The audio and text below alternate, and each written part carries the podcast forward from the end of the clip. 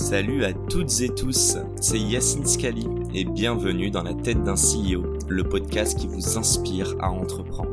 Je vous propose tous les lundis une conversation authentique avec des entrepreneurs et des figures hyper inspirantes pour, je l'espère, vous permettre à votre tour de réaliser tous vos projets et impacter notre société positivement. N'hésitez pas à vous abonner au podcast et nous dire ce que vous en pensez en commentaire. Sans plus attendre, je vous souhaite un excellent épisode. Juste pour revenir un petit peu aux prémices de figure, euh, donc tu nous as raconté déjà est-ce que ce pain, euh, es allé le valider, donc ce problème vraiment de pas avoir de visu et de chiffres que tout le monde est raccord là-dessus, donc sur euh, les salaires euh, sur le marché, est-ce que il y a eu une sorte de phase de validation de ce problème auprès de tes pairs DRH Ouais, bah en fait, les premiers clients, ça a été ceux à qui je suis allé voir. T'as le même problème que, que moi. Mhm. Oui.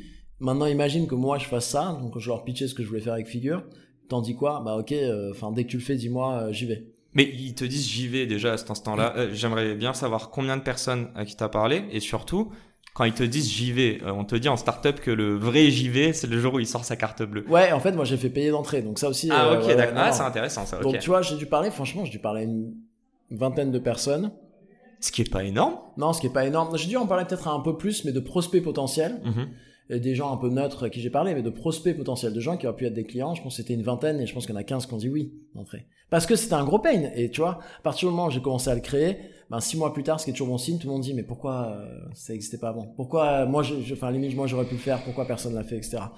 Et pourquoi personne l'a fait Ça revient sur ta question de faire payer, parce que figure. Et d'ailleurs, quand on se lance dans un nouveau dans un nouveau pays ou une nouvelle industrie, on a ce problème-là.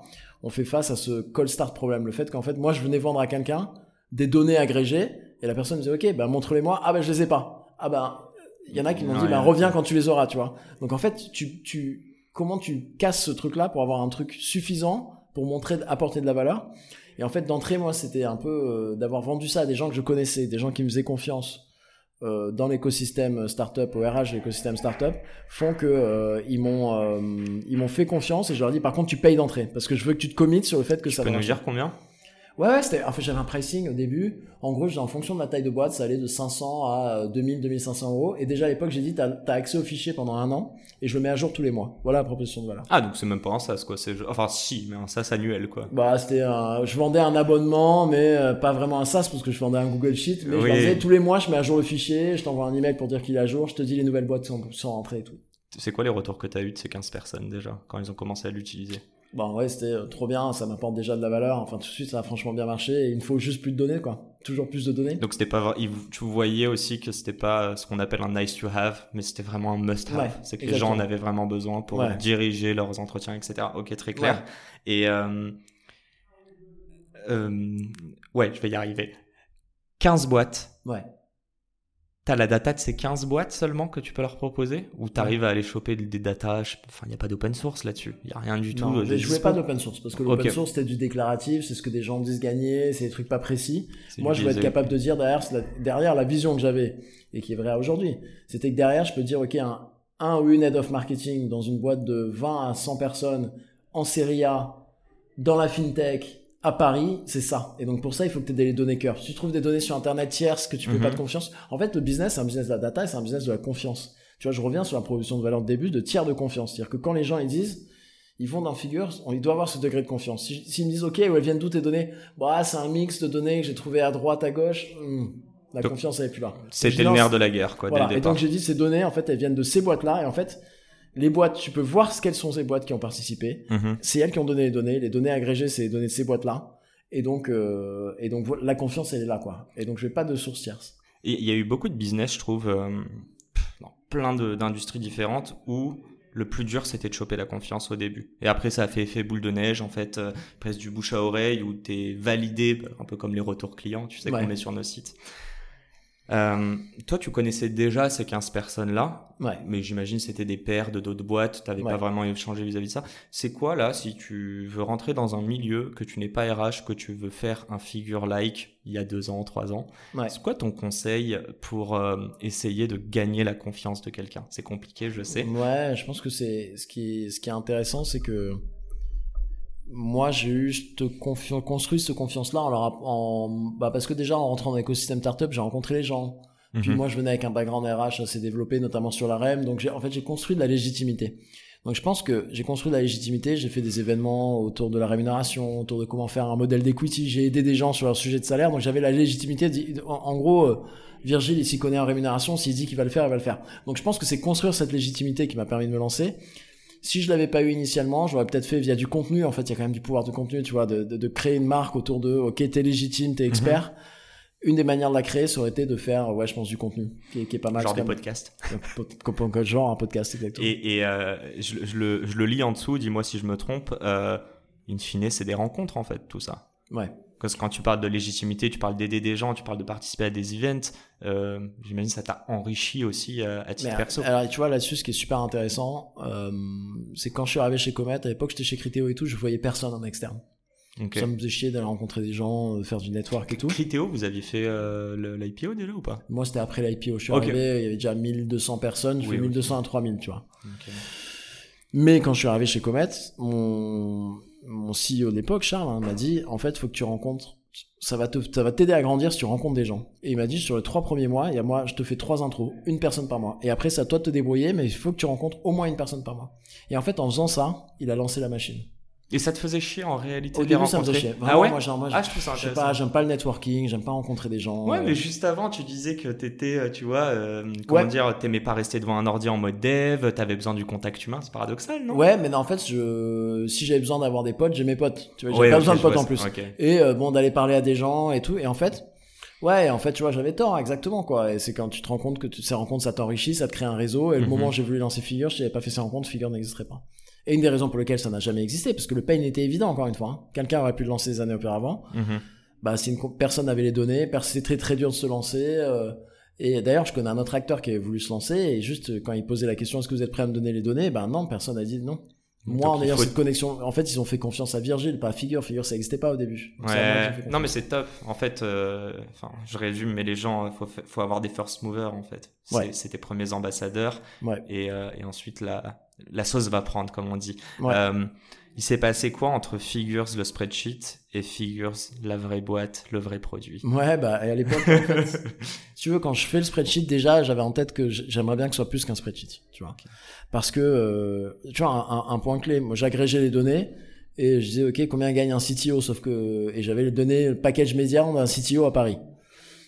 Mais sauf qu'en fait, entre les CTO de boîtes de, de 500 personnes et boîtes de 20, Mhm. bah, ça voulait rien dire. Donc, je dis, ah, tiens, ce serait bien que les gens puissent filtrer les données, que, mais en fait, j'arrivais dans des trucs qui étaient infaisables dans un spreadsheet. Et j'avais cette vision d'un outil, et en fait, euh, moi, je connaissais Bastien euh, de chez Comet. Bastien, c'était le meilleur développeur que j'ai rencontré de ma vie. C'était vraiment une machine de guerre. Tout le monde se, il s'est barré de Comet. et Tout le monde lui a un peu sauté dessus en mode pour essayer de lui dire tiens, je pense des idées, j'ai des idées, viens avec moi, viens avec moi. Ah, en mode co-founder CTO. Voilà. Et donc j'ai réussi à lui pitcher euh, figure et il m'a dit ok, ben j'arrive, je viens. Il est arrivé le 4 janvier 2021. Ah, et ton Euh, spreadsheet, euh, tu et as est en commencé quand dessus, toi? En octobre 2020. Donc tu vois quelques Donc mois. 3-4 plus tard. mois avant Ouais, voilà. Et en fait, euh, on, on, on a l'idée, il vient euh, 4 janvier 2021 et le 25 janvier ou 26 janvier, il y a le MVP en ligne. Ok. Et donc tu vois, Minimum viable machine de- product. des machines- ce que je pensais aller prendre 3 ou 4 mois, il a fait en 3 semaines. Et début février, je commençais à le montrer au, pro- au premier client, au premier prospect. Et, euh, et franchement, ça a pris d'entrée. Ça, ça ressemblait à quoi juste euh, le juste la partie, c'est juste en gros de la data vis de données de salaire. C'est un endroit, tu arrivé, Ok. tu sélectionnais le métier, tu sélectionnais le niveau de seniorité, tu pouvais déjà rajouter des filtres et tout. Et euh, Un 2.0 de, de spreadsheet, quoi. Ouais, voilà. Et, Et en vrai, euh, sexy. ouais, et tu voyais, mais tu voyais la taille d'échantillon, combien il y avait de quel bout, enfin, tu voyais des trucs assez cool. Et en fait, dès qu'on a commencé à le montrer, ça a tout de suite pris, quoi. Euh, petite question là qui me vient comme ça, même si on va revenir vraiment un peu plus sur le euh, sur tu sais les, les différentes parties, enfin les différents critères que vous prenez en compte. Est-ce que vous mettez une sorte de delta donc tu sais euh, euh, te dire euh, que bah, que les gens comprennent, c'est peut-être un peu comme le Bitcoin par exemple, dire qu'il peut passer de plus 30% à moins 30% en quelques jours. On va dire que c'est hyper volatile. Mm. J- Est-ce qu'il y a des est-ce qu'il y a des métiers qui sont plus volatiles que d'autres ou des fonctions qui sont plus volatiles que d'autres? Ouais, donc, il y en a, et on commence à le voir, et c'est un des trucs qu'on implémente en ce moment, ouais. C'est-à-dire que les indicateurs de mouvement de marché, surtout dans la période actuelle, tout le monde se pose la question de, Mhm. comment elles bougent euh, les, données de marché en ce moment et les données de salaire? Donc là, on commence à le faire, mais il faut des échantillons importants pour être sûr que ce soit du signal et pas du bruit, tu vois. C'est quoi un échantillon important en taille? Bah en fait ça dépend parce que comment tu le mesurer.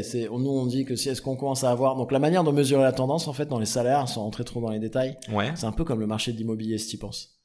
C'est-à-dire que moi, j'ai acheté une maison euh, 1 million euh, il y a deux ans. Je peux dire, elle vaut 1 million aujourd'hui, mais non, ça se trouve là depuis la zone, elle est devenue inondable et en fait, elle vaut rien. Donc, et, et elle vaut 400 000. Comment tu regardes les un état des lieux du marché, tu le regardes avec les transactions, comme l'immobilier. Ouais, je veux dire, c'est l'offre et la demande, quoi, au final. Qui Bah, les transactions immobilières, c'est quelle maison a été vendue dans ton quartier qui Ok. ont la même tête que toi. Si c'est en moyenne 800 000, bah ton bien il vaut pas un million, il vaut 800 000 maintenant. Et l'é- l'équivalent en, en, en salaire, c'est les offres d'emploi, c'est les gens qui sont embauchés ou les offres qui sont faites actuellement. Donc nous, dont la manière dont on essaye d'évaluer les mouvements de marché, c'est en comparant le salaire des gens qui viennent d'arriver versus le salaire des gens historiques en poste. Parce qu'en fait, Au même poste, du coup. voilà, au même poste. Et donc en fait, ce qu'on voit là, sur pas mal de postes, c'est que là où historiquement, de manière constante, les gens qui venaient d'être embauchés étaient payés supérieurs à la médiane des gens en poste, parce que c'est ça en fait l'augmentation Mhm. de marché, c'est les gens qui arrivent dans le poste et étaient payés plus. Là, on commence à avoir un retournement sur certains rôles où les gens embauchés arrivent plus, pas forcément à la baisse, à la baisse sur certains rôles, euh, notamment sur les positions d'exec, etc., ce qui est intéressant, mais plus proche des, des gens actuels. Donc ça, ça fait la, la courbe de tendance qui allait vers la hausse continue. On commence à la voir un peu se raplanir, quoi. Et, et, euh, je suis obligé de poser l'expert, euh, la, la question, pardon, à un expert de, du, du RH, de la DRH, Ouais. des ressources humaines. Est-ce que j'ai déjà oublié ma question? Presque. Oui, Dommage. non, c'est Super, ça arrive au, fond- au moins une fois par, par podcast. J'ai beaucoup entendu euh, qu'il y avait des nouveaux recrutements dans des boîtes où des gens ont un an, deux ans d'ancienneté. Et ces nouveaux recrutements, comme tu viens de dire, sont mieux payés, parfois, ou payés d'égal à égal. Ouais. Est-ce que tu as une sorte de conseil? Est-ce que c'est vrai que pour avoir le réel salaire du marché, tu dois quitter ta boîte pour aller chez la concurrence? Ou est-ce qu'on ne devrait pas démocratiser la négociation avec ton boss? Ouh, là, là, tu, tu mentionnes plein de points de points différents, sont super intéressants. Euh, le premier point, est-ce que pour avoir ta vraie valeur sur le marché, ça revient à ce que je disais sur l'immobilier? Oui, ta vraie valeur sur le marché, elle est sur si je vais sur le marché à un instant T, quelle offre je peux recevoir? Ça, Ça, sachant que, disons-le, enfin, je trouve que c'est pas la même chose que d'aller. euh, là, on parle de recrutement, pas de maison et pas de. de, de- enfin. Tu vois, c'est pas tangible, mais. euh, Enfin, tu décrois le risque quand t'as quelqu'un qui est depuis deux ans chez toi. Ouais, mais attends, ça c'est différent. C'est-à-dire, la vraie valeur marché de quelqu'un, ton premier truc, c'est est-ce que c'est vrai que ta vraie valeur marché elle est définie par euh, les offres que tu peux avoir? C'est vrai. Ok. C'est la même, même chose que le marché de l'immobilier. Tu peux dire, ah non, mais moi je vaux. un- Non, non. Va sur le marché, vois qui est prêt à offrir. Offre et demande, tu disais tout à l'heure. Mhm. La vraie valeur marché de quelqu'un dans le recrutement est définie par sa capacité à avoir le à avoir l'offre, euh, enfin tu vois, aux- par les offres que la personne va recevoir si elle se met sur le marché. Le deuxième point que tu as mentionné, c'est est-ce que c'est vrai qu'il faut aller sur le marché pour avoir plus? En moyenne, les gens qui changent de poste ont deux fois plus d'augmentation que les gens qui restent en poste. Et sur tous les marchés, dans le monde entier, historiquement, ça reste constant. C'est normal. dommage, moi, je trouve, non? Ouais, c'est dommage. Et en fait, il y a plein d'effets euh, qui expliquent ça.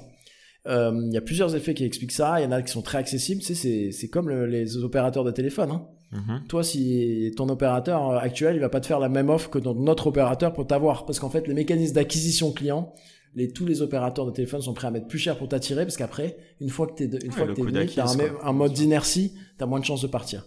Naturellement, c'est pareil pour le- les employeurs. Ils vont mettre plus d'efforts à recruter quelqu'un parce qu'ils savent qu'une fois que la personne est en poste, il y a plus de chances qu'il y ait une forme d'inertie que la personne ne parte pas. Sauf les dernières années qui nous ont prouvé qu'il y a eu Ouais. pas mal de turnover, quoi. Ouais, mais donc dans ce cas-là, tu vois, tu dis, ok, en effet, est-ce que c'est pas dommage qu'il faut pas donner plus aux gens actuels? Ouais. Probablement parce qu'en fait, le turnover, ça a un énorme coût, de former les gens, de recruter les gens, c'est un énorme coût, mais en fait, c'est un phénomène naturel sur le marché. Et après, il y a d'autres effets, on va pas forcément y rentrer, mais les marchés, le budget d'augmentation de salaire sont très très lourdement encadrés, même dans les boîtes, avec des budgets méga stricts. Ok. Donc tu vois, on va dire, ok, il y a 5% de budget cette année, il y aura pas un euro de plus. Donc je suis désolé, même tu vas avoir quelqu'un de très bon dans ton équipe, Yacine, en tant que manager. Je, on a un budget qui est méga strict. Hmm. Au recrutement, les budgets sont bien plus libres. Tu vois, tu vas ouvrir un poste, tu vas dire, on a entre 60 et 60 000 70 000 euros. Donc un ou une candidate qui était à, qui pouvait avoir 62 000 peut bien négocier, avoir 68, 69, 70. Personne va trop sourciller. Alors que la personne qui a 62 000 en interne, si elle veut avoir 70 000 à l'augmentation de salaire, ça va être une bataille de dingue.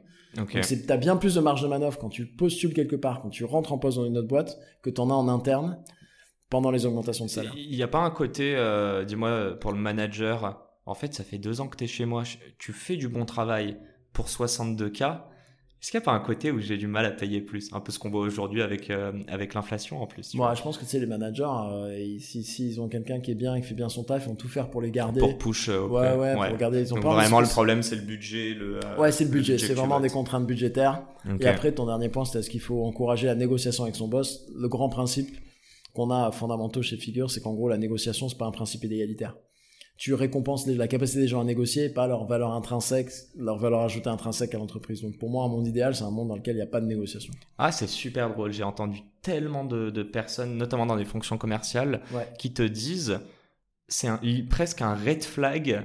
J'ai l'impression d'être au Maroc. Je suis marocain, c'est pareil. Un Marocain dira c'est un red flag si tu négocies pas, quoi. C'est genre Ouais. t'es touriste, ça y est, quoi. Nous, c'est dans la culture et on le fait avec le sourire. Ouais, mais tu vois, en fait, mais donc qu'est-ce que tu récompenses? À, à la limite, tu vois, c'est intéressant. Tu dis dans les fonctions commerciales. À la limite, dans les fonctions commerciales, tu peux récompenser la capacité à négocier. Ouais. Tu prends un développeur, est-ce que si tu vas payer 5000 euros de plus un développeur parce qu'il a bien négocié par rapport à un autre, tu récompenses ta capacité à négocier? Est-ce que c'est un truc qui va l'aider dans Dans son l'entreprise? job, pas forcément. Bah ouais. non. Ouais, sûrement pas, ouais. Non. Euh, le temps file. J'aimerais parler de la culture d'entreprise. Mais avant ça, j'ai quand même une mini question euh, quand on boucle un petit peu la, la boucle sur, euh, à proprement dit sur Figures. Est-ce que tu peux nous parler un petit peu des critères que vous prenez en compte? Évidemment, je pense que c'est salaire plus package, mais je pense qu'il y a plein d'autres critères qu'on a un petit peu abordés au fur et à mesure, euh, qui sont difficilement tangibles. Il y a des perks. Alors non, le pass Navigo remboursé à, 60, à 50% n'est pas un perks. Non, mais il faut le dire Exactement. vraiment. euh, C'est une obligation légale. non mais c'est incroyable, je trouve ça incroyable, mais passons. Euh, ouais, est-ce que euh, comment tu quantifies ça? Et euh, comment tu mets, comment tu, ou est-ce que vous donnez ça de manière séparée, tu vois, aux Bon, donne ça de utilisateurs manière séparée. Ouais. Comme ça, eux mettent un curseur sur, euh, on vous donne un peu moins d'argent, mais on vous, mais Exactement. c'est de la bombe chez nous.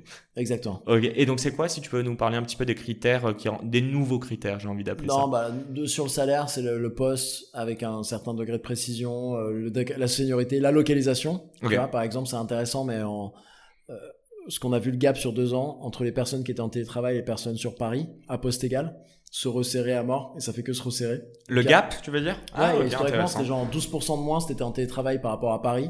Là, la dernière fois que j'ai regardé les données en France, je crois que c'était 4 ou 5% de moins uniquement. Ok. En fait, tu deviens quasiment de plus en plus payé pareil à Paris quand tu télétravailles. Donc bref, c'est un des critères. Et maintenant, après, nous, on mesure donc en effet les avantages, le nombre de jours de congé, euh, l'accès à la formation, euh, plein de trucs comme ça, mais dans une enquête séparée.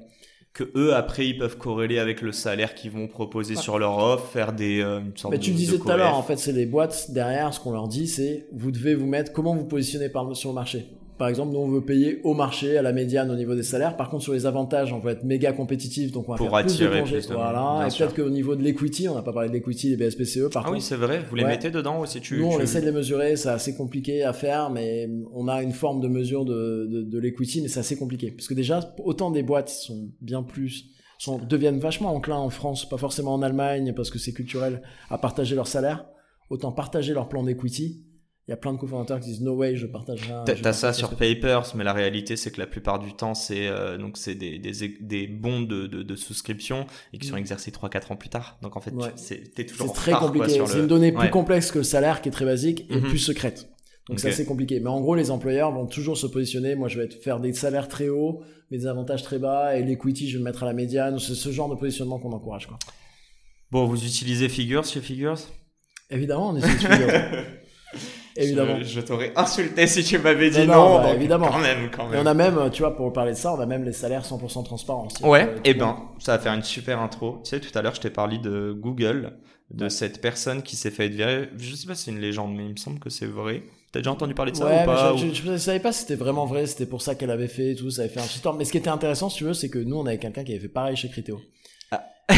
qui avait collecté. T'avais avait- rempli ou pas Non, bah moi j'étais côté RH, ouais, si tu veux, donc. euh, Ah, mais, mais en vrai, c'était vachement oreilles. légitime. En fait, le mec a dit. En fait, le principe de base de la transparence, c'est de dire les seules personnes qui ont à gagner du manque de transparence dans les salaires, c'est quoi? C'est les entreprises. Donc il y a une asymétrie d'information dans le sens où les entreprises ont toute l'info sur les salaires par poste, les salaires du marché, qui gagne Mhm. quoi dans la boîte. Les candidats employés, candidates, candidats employés n'ont pas cette information-là et ça les pénalise.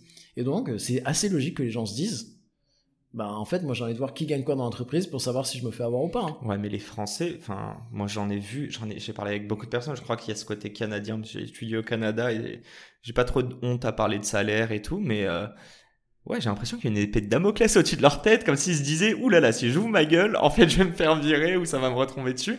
Et j'ai l'impression que tu sais, euh, c'est presque cette euh, cette tyrannie où euh, tout le monde se complaît dans le dans le silence, quoi. Bah, en fait, alors t'as plein d'effets qui sont super intéressants. Tu l'as dit au début, c'est quand même déjà le salaire, c'est assez, c'est c'est c'est biaisé, c'est pas une information neutre.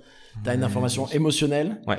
T'as un côté euh, social, valeur sociale, tu vois. C'est le, c'est, c'est ma valeur dans la société. Donc si j'en parle à quelqu'un, genre à un de mes potes, et qu'en fait je suis bien mis en pied avec lui, ben en fait il, il réussit mieux sa vie. Si je suis moins bien payé que mon conjoint ou ma conjointe, non, que ma conjointe, tu vois, en tant qu'homme, être moins payé que sa femme. Oh là là là. Gros biais social. Donc c'est pas une information neutre. Et oui, culturellement, il y a un gros tabou en France. Mais ce qui est intéressant, c'est que dans l'écosystème startup français, même un peu ailleurs en Europe, il y a eu, et parce qu'il y a eu des gens historiquement, tu vois, tu remontes à Captain Train, puis ensuite à Payfield, puis ensuite à Alan, puis ensuite à Shine, qui ont fait beaucoup de bruit sur la transparence des salaires. En fait, on a un écosystème dans lequel Ça s'évangélise. il y a ouais. plus, ouais, la transparence dans les salaires a bien plus évangélisé. Par exemple, en Allemagne, nous, on pose la question à nos boîtes. Est-ce que vous êtes transparent sur euh, votre politique salariale, les salaires, etc. Et en France, je crois que de, des boîtes qui ont répondu, donc il y a un biais de sélection, sur les 500 qui ont répondu, il y en a 10% qui ont dit qu'ils étaient transparents sur les salaires individuels. Attends, ça veut dire Qui quoi dire qu'ils partageaient les salaires en interne euh, entre les salariés. Ok, d'accord. De, de nos startups en France qui ont répondu, par contre en Allemagne, c'est genre 4%. Ah ouais, ok, c'est intéressant. Mais tu vois, comme Et tu aux dis- US, ce serait plus fat, je Et aux pense. US, on n'a pas les données parce qu'on n'a pas de clients US, on en a, mais pas assez pour l'avoir, mais on pense que c'est bien plus pré... Mm. tu vois, bien plus prévalent, quoi, avec Buffer qui était l'origine du truc. Mais dans ton dernier point, c'était, tout le monde n'a pas envie de parler, de, de- d'en parler, c'est marrant parce qu'il y a des boîtes qui ont dit, nous, on aimerait bien passer au salaire complètement transparent plus tard dans la vie de leur entreprise, tu vois, ils étaient déjà 40, 50, 70. Ils ont fait des enquêtes auprès des salariés, j'en connais au moins deux, je crois même trois de ces boîtes. Et en majorité, les salariés ont dit non. Alors qu'il y en a qui bénéficieraient de cette information pour savoir qu'ils sont sous-payés, il y en a qui ont dit moi je suis pas à l'aise. Il y a deux raisons qui ont été remontées. Un, je sais que je suis bien payé, j'ai pas envie que les autres le sachent. Mais oui, c'est souvent les gagnants qui veulent, bien sûr. Mais attends, ce qui était plus intéressant, ça tout le monde se dit ça, tu vois. Ce qui était On n'a pas le droit de baisser le salaire de quelqu'un en plus. On n'a pas le droit. Sans Bah que la personne soit d'accord, on n'a pas le droit. Bah oui. Et le deuxième truc, qui est assez intéressant, c'est qu'il y a des gens qui disent moi j'ai même pas envie de le savoir parce que j'ai peur que ça me bouffe. Ah, que ça te de dégoûte. réaliser qu'il y a des gens qui sont tellement bien payés, je sais pas. Et moi je l'ai vu, hein, parce que Comet aussi on était en salaire transparent. Hmm. je sais qu'il y a des gens qui vivaient mal et qui allaient voir constamment les salaires du reste de la boîte, qui allaient voir euh, qui- et qui et qui le vivaient mal en fait, de savoir qu'il y avait des gens qui étaient payés autant de plus qu'eux. Et donc il y a des gens, des salariés, qui ont répondu à ces boîtes-là en disant moi j'ai pas envie. Mais je peux, je peux pas les. Enfin, je comprends. Je comprends parce que euh, tu peux être content d'un montant et tu peux être mécontent quand il est relatif en te comparant à d'autres personnes. Ouais, ouais, complètement. Et c'est la fin de cet épisode. Les amis, j'espère qu'il vous a plu. J'espère qu'il vous aura inspiré. Si cet épisode vous a plu, n'hésitez pas à nous soutenir en nous mettant 5 étoiles sur les plateformes, en vous abonnant évidemment et en nous laissant des commentaires. C'est très important et ça fait toujours plaisir. Hâte de vous retrouver la semaine prochaine. Ciao